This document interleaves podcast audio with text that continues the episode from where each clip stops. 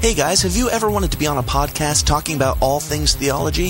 If so, listen closely because Downer Church is the first spin off show to the System is Down podcast. On most Mondays at 8 p.m. Central Standard Time, we host a completely open discussion on Skype about whatever you guys are pondering in theology, and everyone is welcome to join. Whether you believe in Jesus, Buddha, Muhammad, Cthulhu, the flying spaghetti monster, or nothing at all, you are personally invited to join us for a fun, raw, no agenda chat about whatever theological topic comes up, and nothing at all is out of bounds. You can currently listen to episodes of the show on YouTube if you are a general audience, or on Podbean if you are a Downers Club member. So come be a part of the show, help us redefine church and revolutionize podcasting on the Downer Church podcast. For more information on how you can join the discussion, just visit tsidpod.com forward slash church. The following is a Goulash Media production. goulashmedia.net. Welcome to the system is down.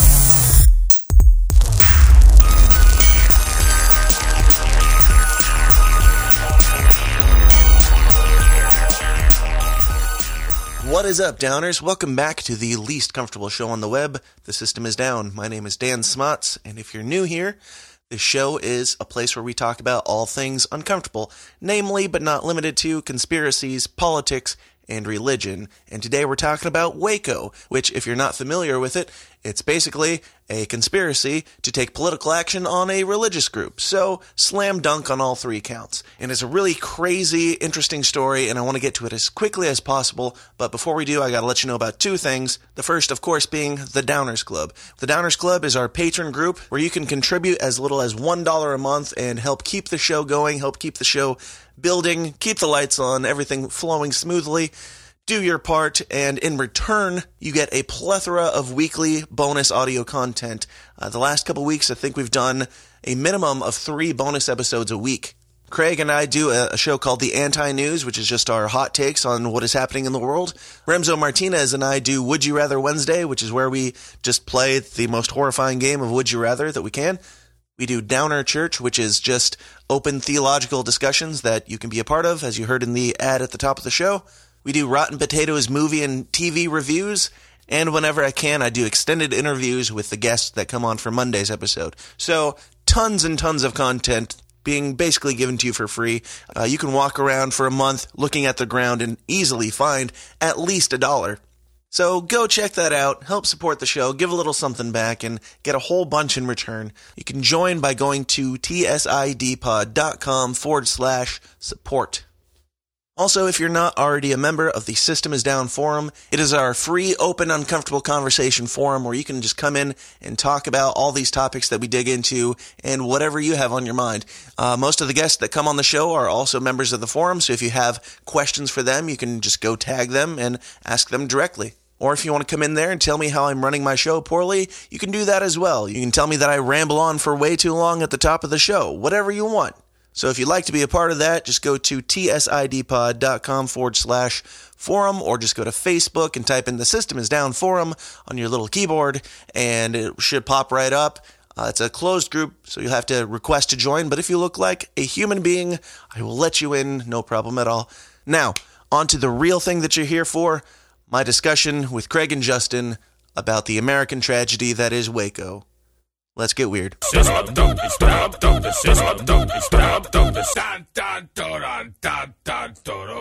My guest today is Justin Last Name. He wishes to remain anonymous because that's how, how crazy we're getting into this topic. Um, Justin, would you do you have a preferred alias that you would like to go by?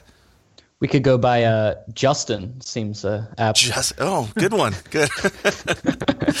It's actually Justin Timberlake. He just doesn't want us to know. and in that beautiful voice you just heard was my co-pilot Craig for this episode. Craig, how's it going? Oh, it's it's going the same old, same old. Yeah. Well, we're doing a, a bit of a round table. It's more of a triangular table because it's just the three of us discussion on the topic of Waco today, which is actually a topic that I knew almost literally nothing about before Justin brought it up to me. Um, I knew that there was some sort of conspiracy, some sort of skirmish, and um, that was about it. And I knew that Alex Jones and Bill Hicks both loved it, and that's about the extent of my knowledge, or at least it was a few weeks ago. So, very interesting topic. Definitely wanted to dig into it. And Justin, you are a uh, you you've dug into this pretty extensively. So yeah, you are here to be our, our expert. Do you accept? Unfortunately. Right. Do you accept yeah, the expert yeah, role? uh, unfortunately, All right. I'll accept it. Uh, yeah. Let me let me just say bef- before this, the amount that I knew about it. See, it couldn't have been too long after the fact because I remember our mom, me and your mom, Daniel. Yes. Um, she had made some joke about, which why would you make a joke about it? But she had made made some joke about the Branch Davidians or something like that, just like kind of a like a cult joke or something, or oh, it's just another cult like the Davidians or something like that, some something weird like that. And I remember asking who the Davidians were, and I remember her saying this guy who thought he was Jesus um, went and took a bunch of hostages and lit everybody on fire. That's about as far as that went. That conversation went. But Good thinking Mom. back, well, thinking back to it, that couldn't have been long after because I remember I had to have been really young when having this conversation. Yeah. And so this happened in 93, which would have made me uh, about eight at the time. So it's probably roughly right around that time that she was already joking about it. Thank, that- too soon already, mom. Come on. Terrible, terrible person. Our mother. Um, No, you're not you're not alone on that. I I remember when I first started re- researching this, and I went to ask my father about it. I was like, Dad, do you do you remember Waco? He was like, Oh yeah, that was his uh, those religious nuts, and they you know they killed themselves. And I was like, Right. hmm, yeah. really? See, And he was like, Yeah. It's funny how Until I that story, how that has become the the ongoing story, and the only thing that people know is they believed something weird, and they were out in this place, and now they're dead. That's that's pretty much the extent of common knowledge. Until recently, I always got them in Jonestown mixed up. I was always like, yeah, Waco, the guys who drank the Kool Aid, right? And no, that's not it Right. at all. That's, that's So- what the media the media tried to do. I mean that they, they really were just painting these as a bunch of crazy religious kooks. And I mean, I, I wasn't. I mean, I was a ch- like a, an infant at the time when this happened. But from my mm-hmm. understanding of talking with people who grew up during it and remember it, I mean, they that's what the people believed. I mean, Yeah. all the people thought you know these these guys were just a bunch of religious nut jobs, and that was it was their fault. Right. yep. Well, So where do we want to start? Let's Uh, get into it. Yeah. Let's get, so let's get into the background of them so we can actually have an understanding of who the Davidians actually were. Yeah, let's give a kind of a brief overview of the the whole spectrum, and then we can Right. start tearing apart. Sure. So uh, basically, the the Branch Davidians were a sect of the Seventh Day Adventist Church. I think they broke off for some, you know, I don't I don't know the politics behind the the reason they broke off, but it was back in the fifties. There were various leaders um, that moved out to uh, Waco, Texas, and eventually through various internal politics. Um, David Koresh, and that's that's not his real name. His real name, I think, was Vernon Howell. if I remember Vernon. correctly. The name of Yeah. Hey, name of a true savior. Yeah, he, he kind of became their de facto leader. And uh, it, it really kind of, the, the Davidians came onto the radar because of, um, well, there were a couple things. They they were engaged in the gun business, so they had they had owned a lot of weapons. I mean, they were Texans, so that's just par for the course. But they also Right. uh, bought them, sold them. They saw it as an investment. I mean, it, it was back then as well. So you could buy a gun one day, sell it a year later for a profit. Yeah. Um, but so there was some skepticism around that. The uh, the ATF, you know, they they wanted to justify their budget. The President Clinton had just been elected. There was concerns about cutting back certain bureaus and looking into getting a big gun busting ring was probably a, a good call on their part. There was there were a couple other things. There were some claims that uh, David Koresh had been involved in some underage marriages, which is is not me- really clear about that. Let me jump in for a second, going back to the gun thing. Um, oh, sure. the uh before we get too far away from it um the whole basis of their sect of religion was almost like which it, they make them out to sound crazy all these like gun collecting like what's it called apocalypse fearing Yeah. cult. But what it basically was was a religion of um what's the word i'm looking for?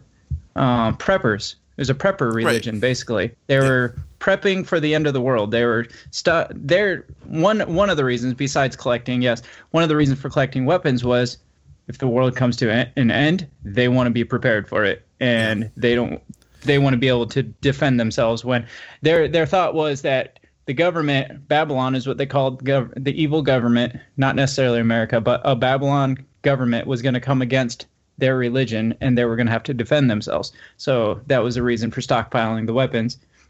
Yeah. And then so, like, just Justin, you say they they were also dealing, like they were selling, and yeah, yeah, they like would gun uh, show type selling, Okay. not like illegal selling, like gun shows and Sure. stuff. Yeah, Yeah. it's actually kind of incredible. Um, I was when I was reading into the gun part, even before the whole thing happened. Uh, anytime there was any question on the side of the Davidians if what they were doing was legal or not, I mean, they were very friendly with their local sheriffs. They would go down, ask, "Are these parts okay? Are these modifications are acceptable? Is this all within the law?" Um, there was never really anything that was hidden. It was just sort of the standard firearms. I think at one point in one of the documentaries we watched, um, they like a member of the ATF claims that he had called like once he knew he was under suspicion, David Koresh had called in to discuss it with the ATF, and they're like, uh, "We got David on the phone." And somebody a little higher up was like, "No, don't take that call." And this was like shortly before the raid. So Yeah, yeah, yeah, exactly. So what, what happened was the ATF was talking with their, de- their one of their dealers, like one of the guys that the Davidians would be working with, about the their firearm ownership, and the dealer said, "Hey, I got Koresh on the phone. If you want to talk to him right now." And Koresh knew, and he was ready to go talk with them. But the ATF at that time, this was, I think, uh, the previous year, nine, in '92. Um, was like no, no, we or the ATF did not want to did not want to engage just yet. It's not actually pretty clear. It's not immediately clear why that was the case. Well, All right. um, if we're Yeah. gonna kind of, which I kind of suspected we would, um, instead of giving an overview, if you want to kind of just keep telling the story and digging into pieces of it, that might be easier, which is kind of what we're doing. Um, but before we do that, I think we should talk about um, just kind of the suspicions around what was going on because I I mean, there's all these allegations of like child sex stuff or like multiple wives, which is pretty. Uh, that's pretty documented as fact Yeah. for the wives. But um, yeah, but all the people in the neighboring community say that these people were weird and different, but they were also extremely knowledgeable in scripture and they were extremely friendly and they had not really a bad thing to say about them to their knowledge at the time. Um, do we know like where the allegations came from for the child sex issues and that type of thing?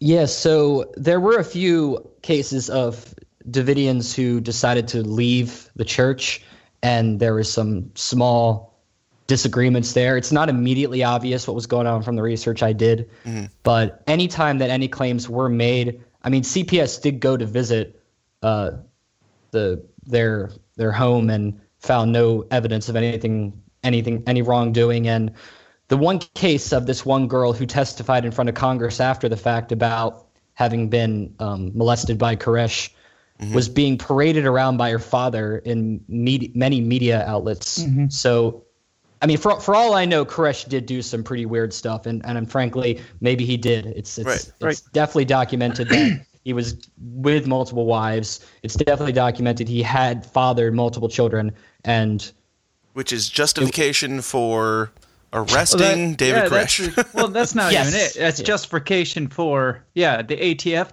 ATF, alcohol, tobacco, and firearms. Right. If they were concerned about the children, ATF. What does that have to do with ATF at all? Right. But absolutely let me- nothing. about his um, like I'm not gonna say one way or another whether or not he was engaging in bad stuff with children or underage or stuff that should should be questionable. But um, I th- yeah, I think like Justin said, it was documented he had up to like seven wives or something like that. He had like And, twenty um, something wives, I believe. I was just watching a, an ABC thing um, before we got on here. It was like twenty to thirty by they the were end. talking about how some of them were. I, I didn't hear the youngest. I think somebody said may have mentioned like 11. However, in Texas, even now, um, 14 year olds can get married with their parents' Right. consent.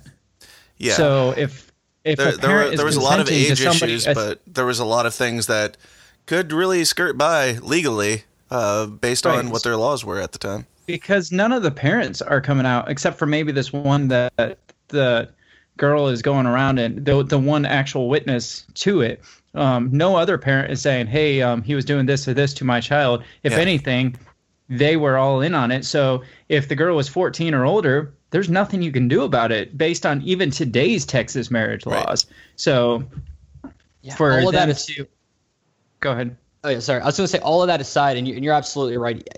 All if if we were to assume that it was the case that he was doing, you know, easily immoral and then debatably illegal things, that does not justify anything about what we're just about to get into. Right. I mean, that, Right, right. Yeah. So yeah. So- like like I said, Jan- all of this plays into this this story that should end with and he was arrested and they were all set free and everything was fine. Right? That's what happened. And even the people of the town came out afterwards and said he's out in town almost every single day. He goes jogging by here. He comes into my restaurant and eats jeez. almost every day. He He could have, Walmart every day. yeah. At any point, they could have just picked him up and thrown him in the back of a van, and nothing would have happened, or just arrested him right there in the street, put cuffs on him, and taken him in. right. And They didn't. that would have been the end of it. And, and to Um, clarify, I don't think we've said it yet, but this is all like this whole community and commune is happening in like a compound, like a little uh, I don't know what you call it. Mount Like a Carmel. base. It's like a base. Yeah. So, so I, I don't think you guys are doing this on purpose, but I, I, I think you might you might have drunk some of the Kool Aid using the terms compound and base because the entire thing was militarized by the FBI and the ATF to make it seem like these guys were terrible people. Now, Sure. I'm not saying you're wrong for saying No, that, you're absolutely right. Like it's words like- are words are tricky. Um, I, I'm looking for the right word. just a, a community, a collection basically. of houses. It was built from scratch by these people, and I think it's worth clarifying because um, I think you know we were. I don't remember if this was during the recorded session or on our pre-show chatter. We're talk. These people were compared to the the Jonestown cult people, and uh, Mm-hmm. the idea was that Koresh was this sort of like, uh, you know, leader that was mesmerizing and capturing these people, but. These people here were on their own free volition. They were from around Right. the world. It was multicultural. There was were like- people from there was England. doctors coming over Yeah. from England to Right. join this this religion, and could, they wanted to learn. He, the, their excuse was, "I want to learn the Bible," and he Right. knows a ton about the Bible, and he didn't have that. Um, what Jones what was his what was his first name? I can't think of his name. Anyway, he, that guy had like a mesmerizing voice where like he almost hypnotized you when he talked. If you heard, if you guys, I'm sure, listened to David Koresh, he did not have that He's not mesmerizing voice. exactly a beautiful motivational speaker. He talks like Joe Dirt. yeah, not yeah. nothing nothing to be Right. mesmerized to Yeah, and uh, I, like I said, I was watching an ABC thing that I think just came out last year on the Waco stuff, um, either last year or early this year, which is this month. But um, yeah, the it, just the whole thing is spun in such a these were crazy people, and this guy was just convincing them like he's so manipulative, and he's just speaks so beautifully and convinces everybody that he's right. It's like. I'm not. I'm not hearing that. like, I'm not getting that. And uh, for people to come from miles and miles away to listen to this guy speak, and um, like husbands were like g- eventually giving up their wives to this man, like because it was God's will, which is crazy, yes. But to to say that it was just because he was such a great speaker is crazy. Um, he he. I don't know. Clearly, he did something right, but uh, Yeah. I, I don't get it. So I guess to uh to summarize everything we've just said about the sort of the background leading up to the initial serving of the warrant, which we'll get into that in a second. Basically, these were a bunch of people from around the world, all who, who all shared a similar faith. They there was no real complaints amongst anyone in the town other than that they were kind of a bunch of weird people. They were very open with the local government. They were just selling guns like any Texan in the 90s would do Sure. and just wanted to worship the way they wanted Not to that much worship. different than today either. yeah, exactly. right I but mean, uh, yeah, slightly more non-conventional from traditional the traditional christian values that you would you would see in like texas or something like that and i think that might have had a big part to play in it it's just Not A that little far off. from it. no but, you but- have a central figure, and that's the difference. And my thing is one thing talking about Colts before we move on to the actual the event. Um, every single cult that we go to, like we become uncomfortable with, they always have the same things in common, like pedophilia and multiple wives, and they're always like violent people, and they're always taking like holding their people hostage or me- mesmerizing. It's just like this. It's like out of the cult book. It's like Right. if you want to be a cult leader, you have to follow this book, or that's just what they tell us to get us to not like a, somebody that's slightly Yeah, and, different. well, yeah, the the term cult. I mean, obviously they weren't calling themselves a cult. Um, Right. That was Well, e- put on them, and that that could be put on Christianity. It could be put on Scientology, Mormonism, everything, which it has been on all of those things. Uh, what's the difference other than time? Like you've got people starting a religion based on a book. Somebody and had said the difference between a cult and a religion is a hundred hundred years. years. Yep. Yeah, So yeah. I can't remember who said that. I'm gonna have to find it and put in the notes or something. yep. Anyway, Justin, you were summarizing. Go ahead. All right, no, I think I think that's it. So I, I think Okay. the eventually what led led to the comp, the initial confrontation was there were they they've been wanting to get these people for weapons violations, whatever that means. And oh, another thing that's worth bringing up too is that uh, there was allegedly a methamphetamine production facility at the at the at their place. All of a sudden, Where did that upon- come? Yeah, I- it was based upon some heat map photograph that turned out to, I, I don't know exactly what it was, but it was there. It was not them making meth. So it's it's interesting that they they thought they thought that quote unquote. Um, so they actually teamed up with the the ATF teamed up with the military Yeah, to I, prepare. Uh, yeah. you the way to get them to team stuff. with the way to get them to team with the military was they they punched it as a drug raid, and so Hmm. that that makes sense. The the meth thing makes sense now. So, so they they based that entirely off of it was hotter in this area. Pre- Pretty much, is my understanding. It was just a really bad photograph, like a photograph that said, "Ah, this is hot," and only things that are hot are meth labs. Right. I mean, maybe, maybe there was something else, but it was a very, very weak. it's either argument. meth labs or they're burning their children. or We maybe a go boiler room or a hot tub. Who knows? well, if that uh, wraps up the the introduction, let's get into the real story here. And All right. once again, I'm I'm assuming it is. They went in, they arrested this crazy guy, and they they took him to jail. The end.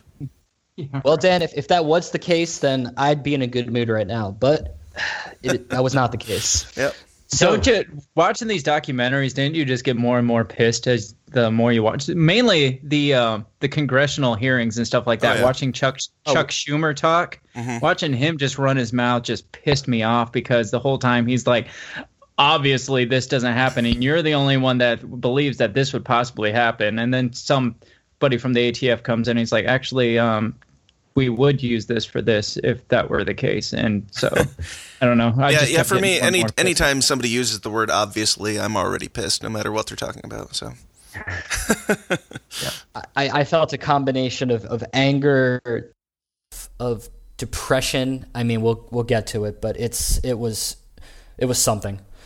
So it's uh, let's go back in time. It's February twenty eighth, nineteen ninety three. Where were you on February twenty eighth, nineteen ninety three? I was, I don't know, I don't know if I could walk at that point. It's not clear. I was drinking a surge and playing video games, probably. You would have been s- five. yeah, well, you know, I was a an early bloomer. so it's early in the morning, and uh, while the ATF is getting ready to go and serve their their warrant, uh, what's interesting to note is by the time the ATF agents had shown up, the news media was all there, and there was evidence and testimony by various news media uh, personnel that they were tipped off by the ATF that something big is going to happen. It was their uh, it was their their press person. It was their um um like press relation, their PR person. Like yeah, they called up several different stations, like not e- like national stations even. Are like, oh, we just wanted a point of contact in case something goes down this weekend. yeah. And But- That All right, was so let's- that was whose PR person? uh, the ATF's PR person Right, just okay. called into media. So the the ATF, um, all right, this got a lot of things to go through here. So they were planning on this being a surprise, and up until that point, the ATF actually had a an inside guy at with the Davidians. One of their agents was um, acting as if he was a Davidian and keeping tabs on everything that was going on. So that morning, um, one of the newsmen actually had warned a postman that was nearby um, the Mount Mount Carmel that there was going to be a shootout soon. Well, it turns out that postman was a Branch Davidian, and he went back and told David Koresh and the people there that, "Hey, the ATF's coming. They have, you know, they're they're coming for you guys."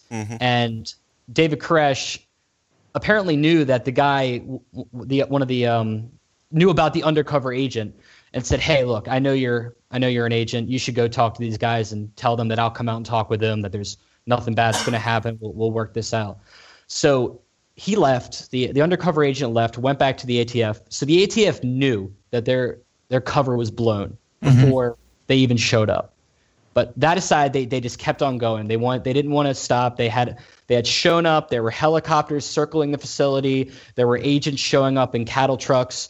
They were ready. They, they rolled in like what was it like 75, 80 deep for the to Yeah. give the search warrant, and then later claimed.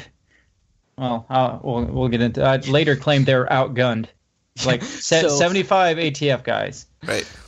they uh they show the all, all the agents show up to serve their warrant now first thing uh, when they show up this is where things get a little murky because uh, we don't have any of the six different videos of the initial encounter between david koresh and perry jones at the front door and the atf agents serving the warrant uh, Right, that and this- videotape is missing That's not like conspiracy. That's not like oh these That's are just- missing. Looking that like in those congressional hearings, one of the guys on the stand was like, "Well, co- conveniently enough, we can't find those videotapes," and so this is like unknown. This is one of the known things that I- I- all these videotapes are gone. In, in my digging into it, I didn't even see that. That is mind-blowingly huge. I mean, so the yeah, we, we served Yeah. them the papers and we shot video of it, but we lost that video. So And the front door is missing too. Yeah. so the uh, yeah, we'll get to that. So the, the FBI claims that the Davidians shot first through the door. The Davidians claim that they were shot at first, and that's where the big trouble comes. Like, so who shot first? How does it happen? Right. Well, an, an obvious way to solve this thing first would be to look at the door. Well, as uh, Craig alluded to a couple seconds ago, the door also is missing in evidence. The FBI lost the entire door with the bullet holes on it. before we get to that, I mean, the big issue with that and why that matters is because um, if the what's the agency ATF. ATF. ATF if they shoot first, and it, I mean, the law states that if they are not using reasonable actions to achieve their goal, then the Branch Davidians have the right to defend themselves. They have the right to, you know, shoot Right. back. So it's a it's a huge deal. Whether or not they served them the papers, whether or not they discussed anything, uh, as far as we can see, at this point, to my knowledge, they rolled up and started shooting, or somebody started shooting. Yeah, so the, the all evidence points that the ATF showed up. There was no intention of actually serving any papers, and this was backed up by testimony of multiple agents that they had all forgotten their search warrant in their cars. There's no evidence that the search warrant actually was there. Was on the site. morning. Of, yeah, uh, was on site. It's not clear at all if it was there. Yeah, like like you can tell yeah. when in the videos because like you said the news crew is there videotaping all of this. And what you can see beforehand is just them running up saying please search warrant and they're just instantly running at the door. It's not like even attempting to remain calm. And uh, you're probably going to get into when david answers the door i'm sure.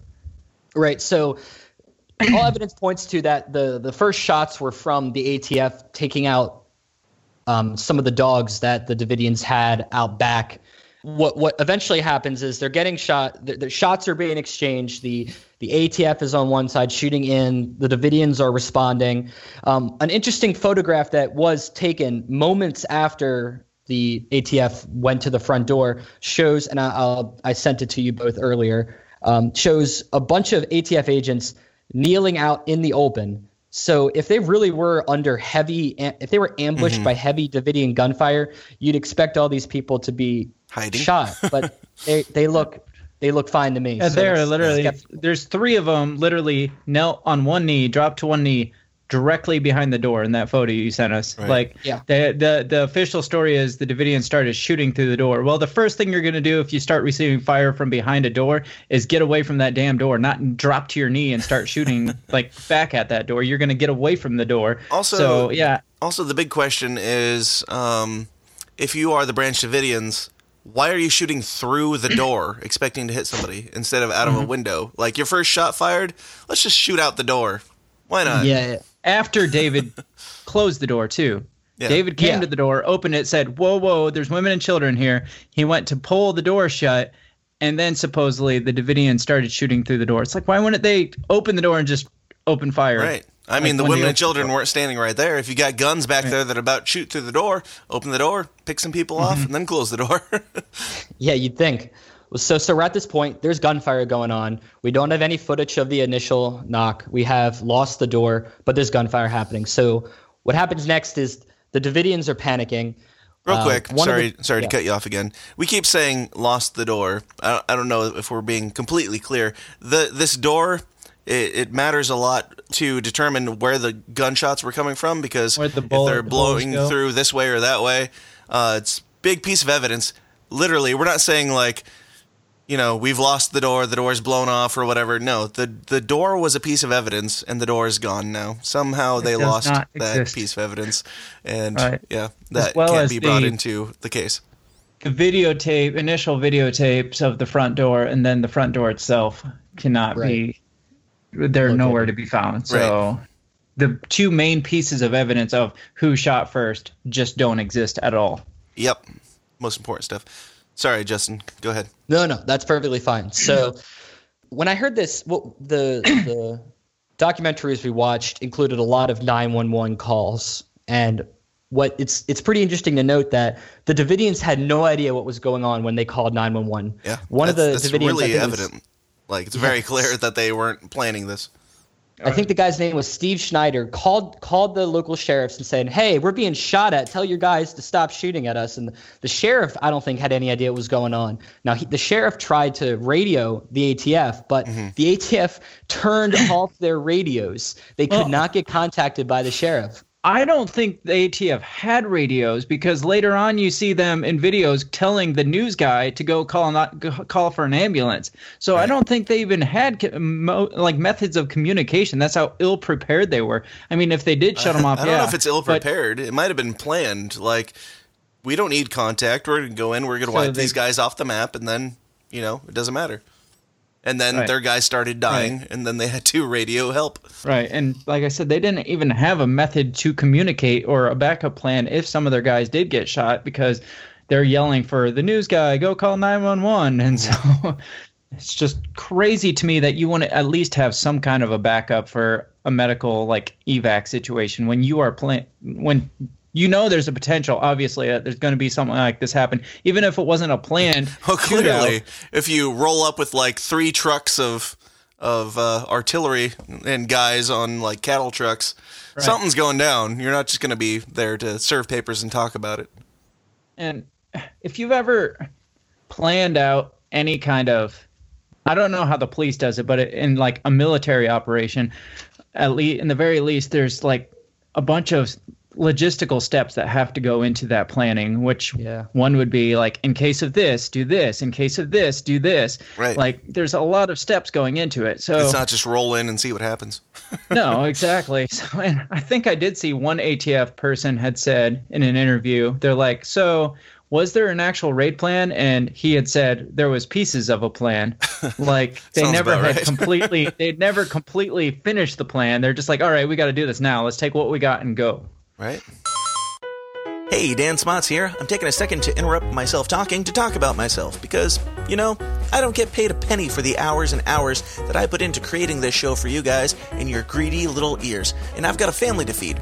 To make that happen, I run my own media business called Goulash Media. If you have a need in anything from video production to graphic design to audio production and beyond, you can get it all for a painfully fair price at Goulash Media. In video, I do weddings, music videos, commercials, pageants, plays, etc., etc., etc. For design, I do photo editing, album art, logos, branding, business cards, merchandise, you name it. For audio, I do engineering, production, editing, jingles, and, well, podcasts. So if you've got a media need of any kind, or if you'd just like to give a little something back and help keep my children fed, check out all the endless options at my website, goulashmedia.net. That's goulash, G O U L A S H, media.net, where we cater to the little guy with the big vision.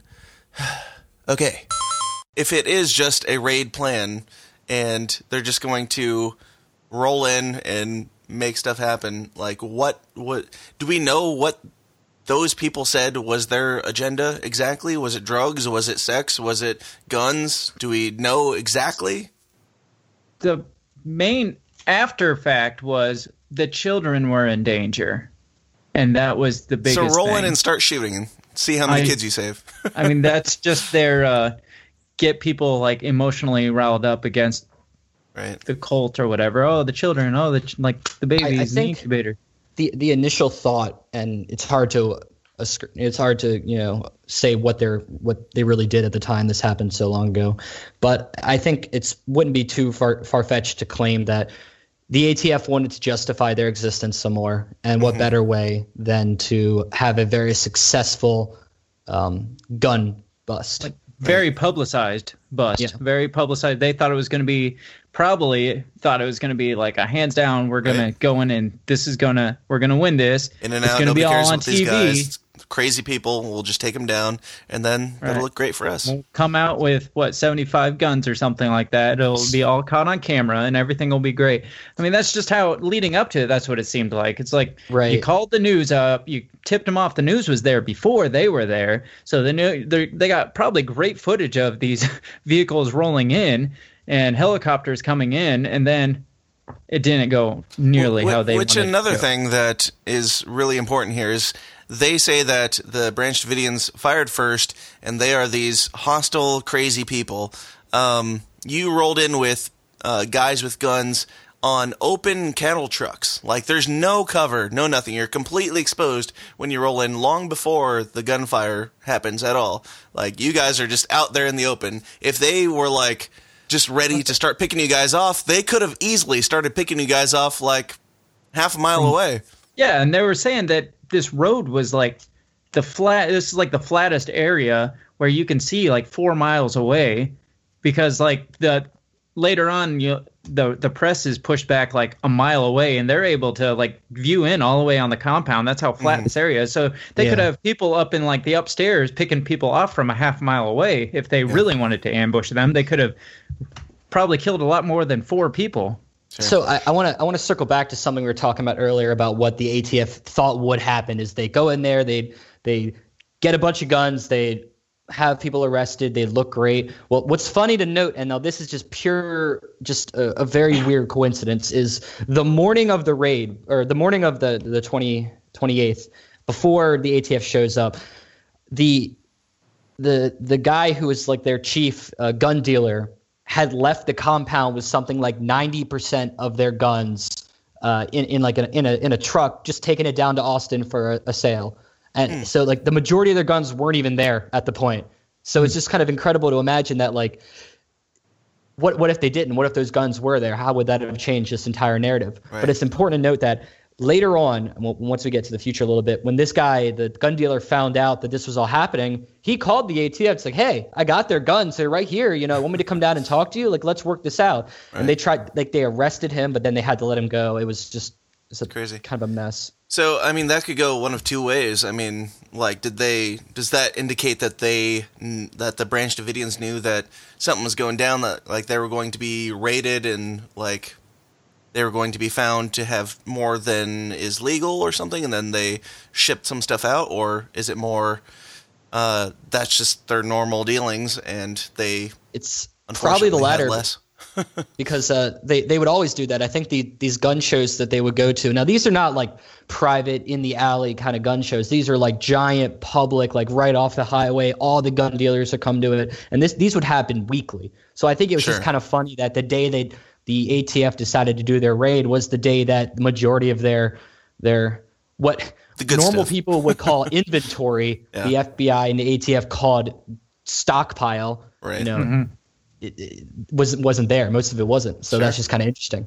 Um, but I guess anyway to to finish up the the main events that happened on the 28th that led to the 50 what 51 day siege. So as the shootout progresses, it leads to some deaths. I think it was six Branch Davidians were killed and four ATF agents were killed on that day. Uh, the Davidians, while on the phone with the eight or the sheriff, and I don't, I guess they might have got patched into the ATF, started claiming that the helicopter was shooting at them, which was kind of a questionable thing because they claimed the helicopter wasn't shooting at them. And there was this huge back and forth in one of the interviews, or uh, one of the documentaries, if you remember, where the the F the I think it was the negotiation guy was was being very weird with his words. He was saying, "Well, there's no guns on the helicopter," and he's like, "No, they're they're shooting at us." And eventually, they he got the Davidian got the other guy to admit, "It's like, well, there's no mounted guns on the Right. helicopter." It was- He, he it said was there, actually- there are guys with guns on the helicopter. I can't confirm that they shot, but they weren't mounted on the helicopter. Like it's Right. total wordplay. Like it started he totally from there are no guns. There's no way they were shooting. To well, yeah, the guys were armed on the helicopter, and who knows, maybe they were shooting at you, but there were no mounted guns, and that was actually between him and David Koresh because Yeah. Koresh was like, "That's bullshit. That's a lie." Right. Because they are shooting at and us he acts right like now. David is insane. He's uh, like Right. at the beginning, he's like, "No, obviously," and then he Yeah. like slowly backpedals. He's like, "Well, yeah, you said this, and you're not making sense," and like massages his way into, "Yeah, I said that there's no mounted guns." Like, okay, a- are people shooting us from helicopters or are they not? And a piece who of evidence for uh, the hel- people actually shooting from the helicopters was there was a Davidian who was on top of their water tower. Who there's some footage you can see of him, what it looks like Yeah, him I getting that. shot. His corpse was left up there for days because Yep. the Davidians Like couldn't get him five back. days. Yeah, That- and They weren't given allowed the to angle, go and bury him. It's unlikely that that was he was shot from the ground. So Right. It's almost impossible. He was on top of a freaking water tower. He was Yeah. shot and killed. And there's a lot of uh, bullet holes and stuff that definitely indicate that there was from above fire. Well, there was I was listening to um, the back and forth at the congressional hearings, and they were talking about how there's bullet holes through the roof, which indicates helicopter fire. Well, I think it was, I want to say it was Chuck Schumer running his mouth again. He was sitting there saying, "Well." Our ATF agents were down on the ground shooting up in a four story building. So the angle up, obviously, there was going to be bullet holes in the ceiling through the roof. I'm just like, you've got to be kidding me. I So they're going through the walls and then through the Right. ceiling. Yeah, it, it doesn't take like a forensic agent to figure out that it's coming from from the ground up through two to three stories through the ceiling, or it's coming down through one layer of rooftop into the compound And, or the you know, no- the happy normally- houses or whatever you want to call them. I don't know. we could just do forensic testing on this, but oh wait, the compound was burned to the ground and all the evidence is gone. So Yeah, that's bull- just a, Right. I mean that that could be a coincidence. And then after it burned to that the after it burned to the A ground, it slight, bulldozed. slight setback. Yes. So I guess um all right. I think that's Spoiler the- alert. yeah. Well, let's get um, some of the uh, after effects of that. Like you said, four ATF agents were killed. Um, immediately after, there was three Davidians who were coming back that weren't in the shootout. They were coming Right. back home, like they had gone somewhere. I don't know if it was for this weapons deal or what, but they're coming back home. They got stopped by the uh, ATF, and according to the ATF, one of them pulled out a handgun, and so they shot him shot him like eleven times because of that one handgun, and then an didn't even hear ATF agent, an ATF agent, as well as one of the Davidians who got arrested because they arrested two of them, shot the one. Um, both an ATF agent and one of the ones arrested said as they were being walking back, um, they heard two more bullet shots at that guy after he had already been killed. So they had put two more bullet shots Double into his head.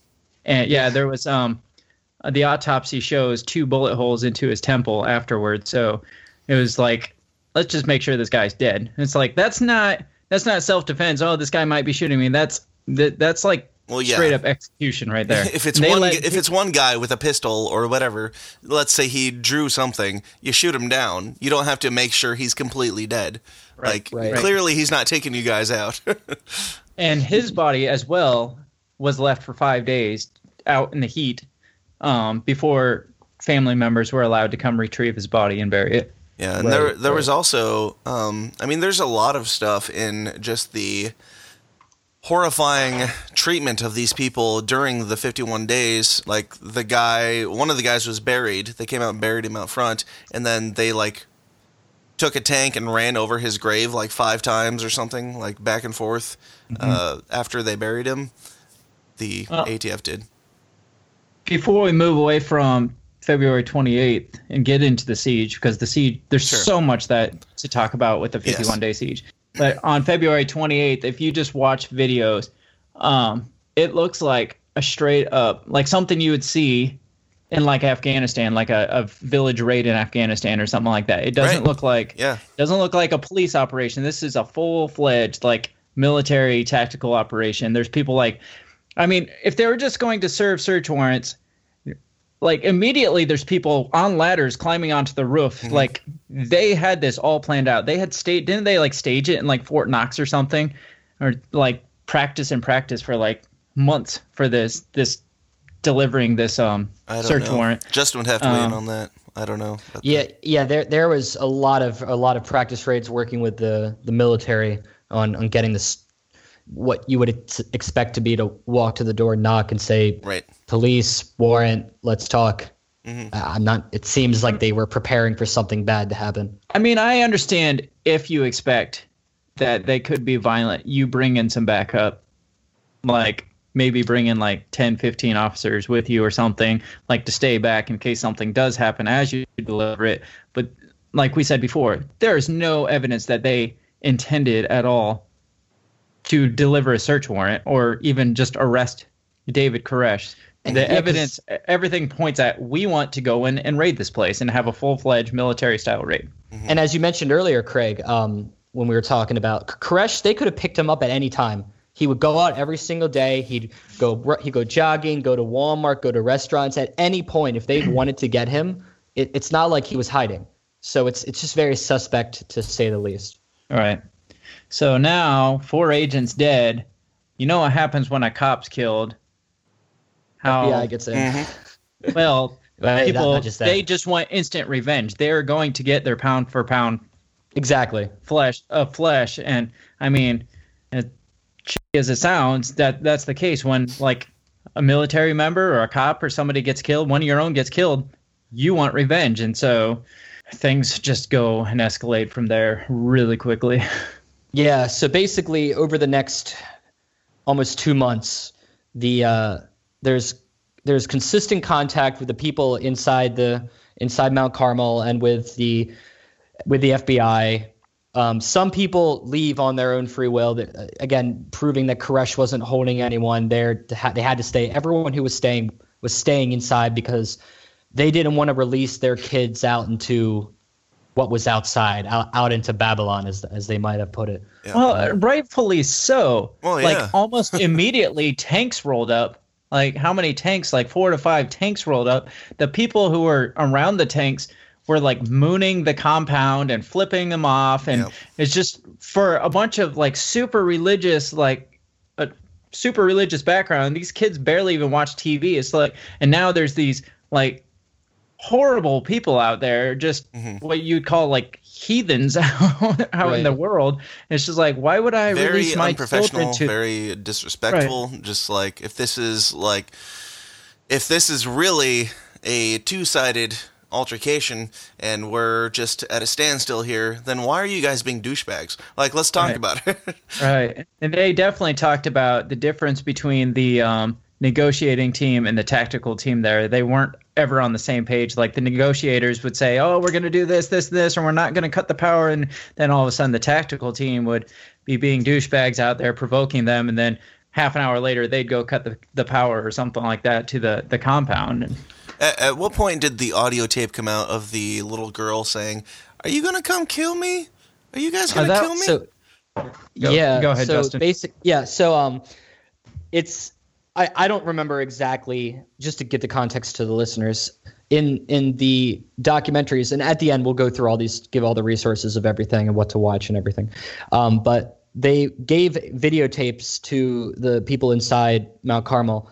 And they released video footage of the people inside to show we're okay. We're this is what we're doing. They Koresh wanted to release some things out to the world, and as you mentioned, there was this there were some kids who who were legitimately horrified. You know, they they thought that the the Oh, yeah, they were killed. they've And- seen that's six how they- people die. well, and that's how they've been raised. That or Right. like taught that Babylon is going to come in and like come af- at them and destroy them all or attempt to destroy them all and they are seeing all this quote unquote prophecy coming true right before their eyes like Yeah. everything that David Koresh has been teaching them for years now or since the kids were born it's just like well this is all coming true now and obviously um I would be terrified in that situation. I'd be terrified as the adults in this situation, let alone the And, kids. and, and to be clear, none of us are like huge David Koresh sympathizers. I assume. I mean, like there Yeah, was no. probably some weird stuff going on, but the real the real question is like what was legal and what was illegal enough to warrant the actions that were taken. So Whatever we're not whatever like David Branch Davidians here defending it. whatever David Koresh did, it did not justify what happened to those children. No. Nothing could have justified what happened to those Right. children. right. So, So- um, So go we- into. Did you talk about the psychological warfare yet? yeah, I was I was literally just going to bring that up. So we talked because you had mentioned mooning earlier, and I wanted to expand upon, you know, wh- what what did the outside do to the people inside? Because if they were claiming that they just wanted to, you know, save the kids and get the people out safely, mm-hmm. I mean, not only did they cut power, they mm-hmm. cut water to the point where the Davidians literally had to put buckets outside to collect rainwater to sur- they were rationing water to survive right. They were shining bright lights at nighttime so they couldn't sleep. They were playing the sounds of a slaughterhouse of animals being Mm-hmm. killed all throughout the night to, you know, to disturb not only the you know the adults but obviously the children too. Right, I don't think that was intent, but a, a- an unfortunate consequence.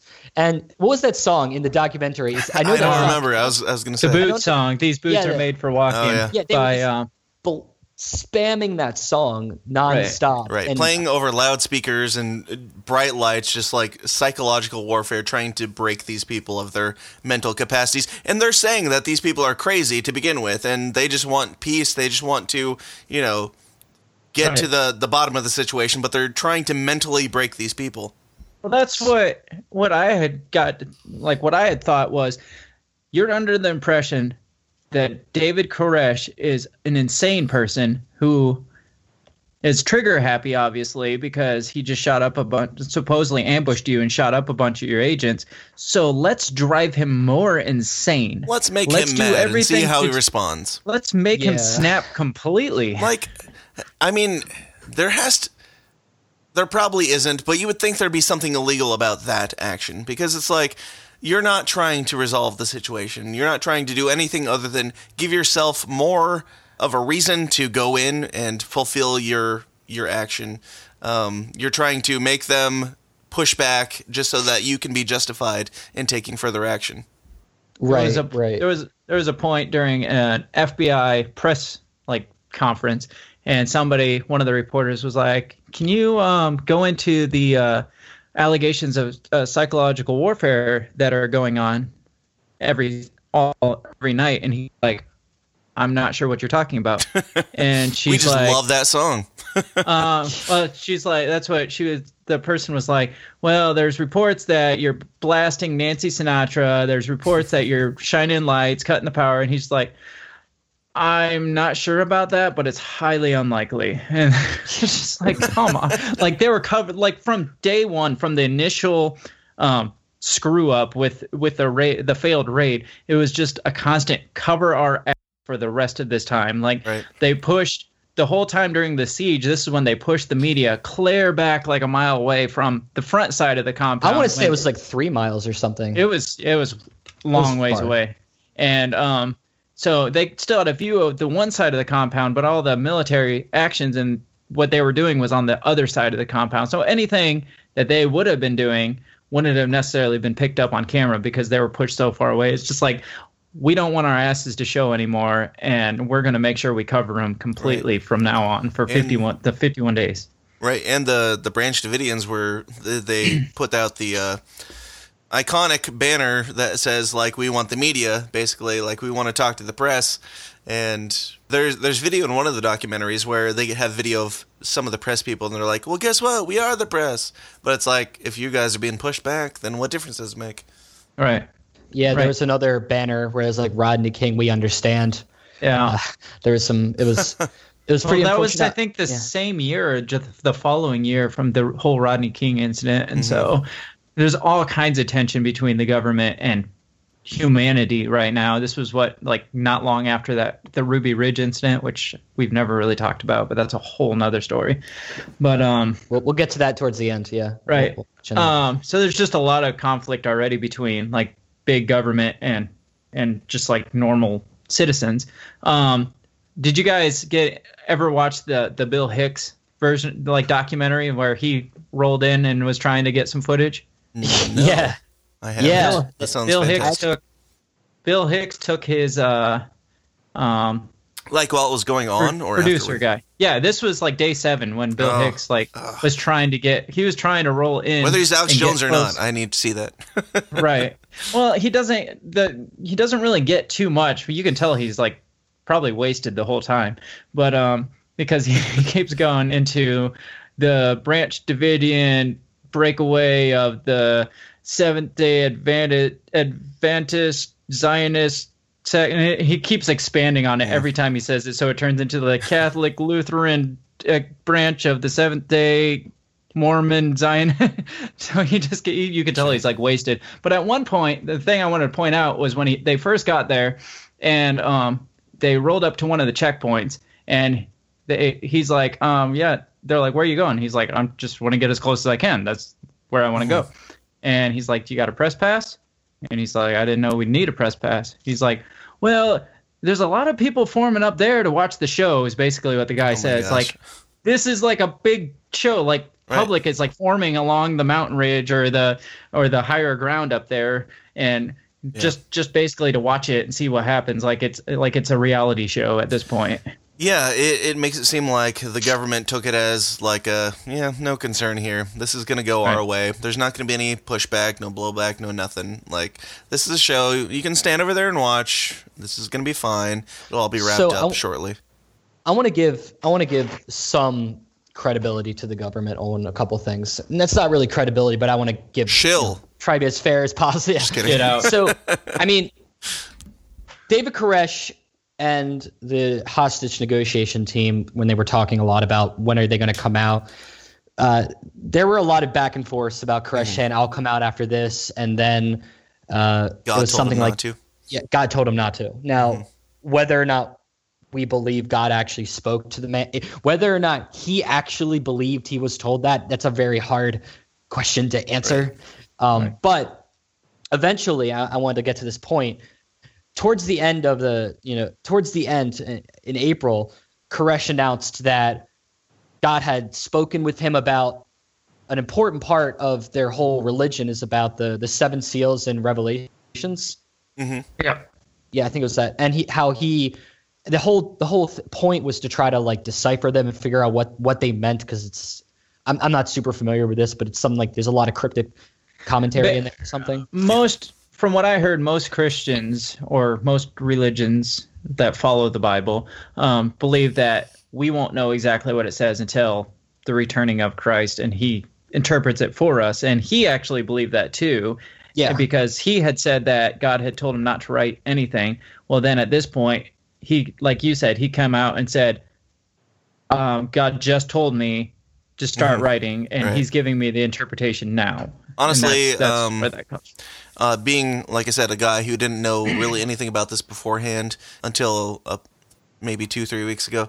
Uh, that is that was kind of the most compelling stuff to me. Like whether this guy's crazy or not, that's very compelling to have a guy who's like, yeah, I uh, I'm not going to write anything because God told me not to, and now I'm going to interpret this stuff. Like I want to dig into that more. I didn't have a chance to, but. We're not really here to break down David Koresh as much as we are to I talk want about the siege. I would like to see. I I don't think they probably haven't. I would like to see his translation to actually read Absolutely. his translation. That's what I'm of saying. I would. I mean, It actually that's survived. intriguing to me. So I, it- yeah, I saw that they had actually pulled some of Yes. pulled a bunch Which- out of the fire. which is proof that he actually was working on it. I believe he had translated the first seal, and he was working on the second. When, and now we get to the fame, the Mm-hmm. Hold famous on, day of before we get there. Yep. Uh, the the fact that it survived was a really compelling point to me because that's not normal conspiracy stuff. Like normally in a conspiracy, you've got a fire and something survives that is damning to the people that are being talked about, like the the passport on 9/11 or there's always a piece of paper that proves that the conspiracy is wrong, but this time there was a thing that survived that was a, uh, a collection of papers that uh, actually proved that he was, you know, doing what he Had said he was doing. Yeah. Well, that's Right. the whole thing. Like when they decided enough's enough, um, a lot of like the higher ups in the FBI were like, "Well, he keeps stalling on us. He's saying he's writing these. He's not doing it. He's not meeting his end of the bargain. He's just stalling. He's just making up another lie to Mm-hmm. stall for this." But the fact that some of it survived means he was actually holding Yeah. up to his end of the deal. He was actually writing these. So yeah, my my point is, it's crazy that that came out to, to, you know, prove in his favor that he was actually writing something. I will give one hundred dollars to the person that let finds those papers and lets me read them. Maybe you should ask: Has anybody po- posted these online or anything before you offer up money for something that is common knowledge? So it's only a hundred dollars. yeah, somebody will Google it, like email it to me tomorrow. It's like, damn it! Yep. I want the actual papers. I don't want an email. I want the actual original documents for a hundred dollars. that's that's, that's quite a Oh, hey. quite a steal. Oh, yeah, they're they're for free online. I just pulled them up. yeah, right that's here. what I thought. Uh, how much is redacted? Are there like blacked out parts? Uh, no. I, I- if this is it, I'm not sure. I just googled Koresh seals. This might not be it. But whatever. I'll, I'll look. We'll look into Well, this. It's all later. right. Yeah. It's all right. Nobody You're comes to the systems down usually for. nobody comes to the systems down for hardcore like foolproof knowledge. So let's continue. Great. So, um, basically, as uh, Craig had mentioned earlier, there were tanks that were brought eventually, and throughout this entire time leading up until the the 19th, um, when they were deciding, you know, what what are they going to do? How are they going to get get these people out of there and end this thing? Because that's really what at at that at, at that point most Americans were like, they just want this to be done. Unfortunately, they just wanted these people dead at this point. They didn't really care about them coming out alive. Um, the tanks had been clearing out and destroying everything around Mount Carmel, uh, destroying go karts, destroying vehicles, destroying smaller structures, just clearing everything out. clearing clearing the trees, any anything that's going to potentially um, block any view or Do we know if that's like, I don't know, like, is that was that intentionally a show of force? Was it like called on? Like, was it ordered to happen, or was I it? think it was. str- I think it was strategic, personally. Well, think I, was- mean, these guys, from what we say with like the uh, running over the graves with the tanks that they that were freshly dug, um, like mooning people, flipping people off. It could have just been a dick move. like, right. Well, yeah, and then I mean, uh, on the final day, on the 19th of April, when the fire happens, which we'll get to in a minute, I mean, they they literally raised the ATF and FBI flag in place of their own Right. flag Yes. on their That was- flagpole. ugh. That was the Just- most dick move I had seen on the whole thing. That was a whole it was not um, professional at all. Wasn't professional. These are like the the ori- the OG video game trolls right here. like these guys came in, killed a bunch of people, and then they raised their flag and like middle fingers. right at points leading up to this last this final day there was a point where this grandma of one of the the people inside wanted to come she said um, if she could talk to her grandson she could get him to exit the compound or put down his weapons and stuff Yeah. Wait, what, wasn't And- that Kor- wasn't that Koresh's grandmother? I can't remember who it, whose grandma it was. I just I just heard it was a member of somebody in there, uh, like one of the members. I could be wrong, So- but I don't, I don't think it was Koresh's. It might have been. Well, I could be wrong. Yeah, she had said she had finished talking to him and went to went to leave, and one of the people, and this was shortly before the last day. One of the people was like, um, "Hope she knows that's like her last chance to say goodbye," or something like that. Something ridiculous like that. Like they knew something was coming, or they had no intention. At least their at least their attitude was, these people aren't coming out alive Yeah. at this point. Like even if they didn't necessarily have it planned, members of the people like the FBI People around with the guns, their attitude yeah their ready to fire was were ready to go. right their attitude was they're not coming out of here Mhm. so which It's a game, and it, it's it's played as a game against crazy people, so people don't care that these are Right. people. Well, so I think we should talk a little bit about um, Janet Reno's involvement, the Attorney General, the plan on how are they going to get these kids out, the idea of the use of CS gas as a way of, you know, fi- have you have either one of you experienced CS gas I have not nope, experienced CS sounds gas. fun. I have It oh, you have. yes. It is miserable. It's CS gas is not a gas. It's a it's like a fine powder actually that's carried by air. So it resembles a gas. And so this fine powder gets in like your mucous membranes and stuff and just burns the hell out of you. For the most part isn't going to kill you normally when it's like controlled. But still if you're not wearing a gas mask it is damn near impossible to breathe impossible to see anything. So the the thought of escaping after you've been gassed as much as they appear to be shooting into this compound mm-hmm. I don't understand how people could get out if they wanted to because like I said it gets in your eyes it gets in your like they tell you not to cuz I had to do gas chamber drills in the military and then it was using CS gas and they tell you not to wear contacts in because if some of the powder gets behind your contacts it'll damage your your corneas it'll like scratch your corneas so it's just Sarah going in like- blind and leaving blinder. Ex- pretty much, yes. Or you wear glasses under your, your gas mask. Uh, anyway, it's just miserable. Like you can go back into Janet Reno- Reno's plan. I just wanted to talk about CS gas for a second Yeah, because we'll, we'll, we'll definitely get to that. All right, Um, guys. Before we get into Janet Reno, I'm going to wrap up the first half of this because that'll make my editing job way easier later and say that we're going to pick up again in a week or maybe a couple weeks with Janet Reno. All right, guys. Thanks for coming on. Hey guys, thanks for sticking around to the end. I hope you enjoyed it. Uh, this was the first half of a two-parter. The second half will be coming probably in a couple weeks because I've got something special planned for next week. But I'm not going to make you wait too long because I do think that this is a story that needs to be shared right away. In the meantime, if you could please go check out the Downers Club for as little as $1 a month, that would make me super happy. And there's no risk. You can join for $1. You can try it out for a month. In that month, you're probably going to be getting 16 or 17 bonus episodes for that $1. And if that's not good enough for you, the second month you can just cancel. No hard feelings. To join, just go to tsidpod.com forward slash support. Also go check out the System is Down forum. That is completely free.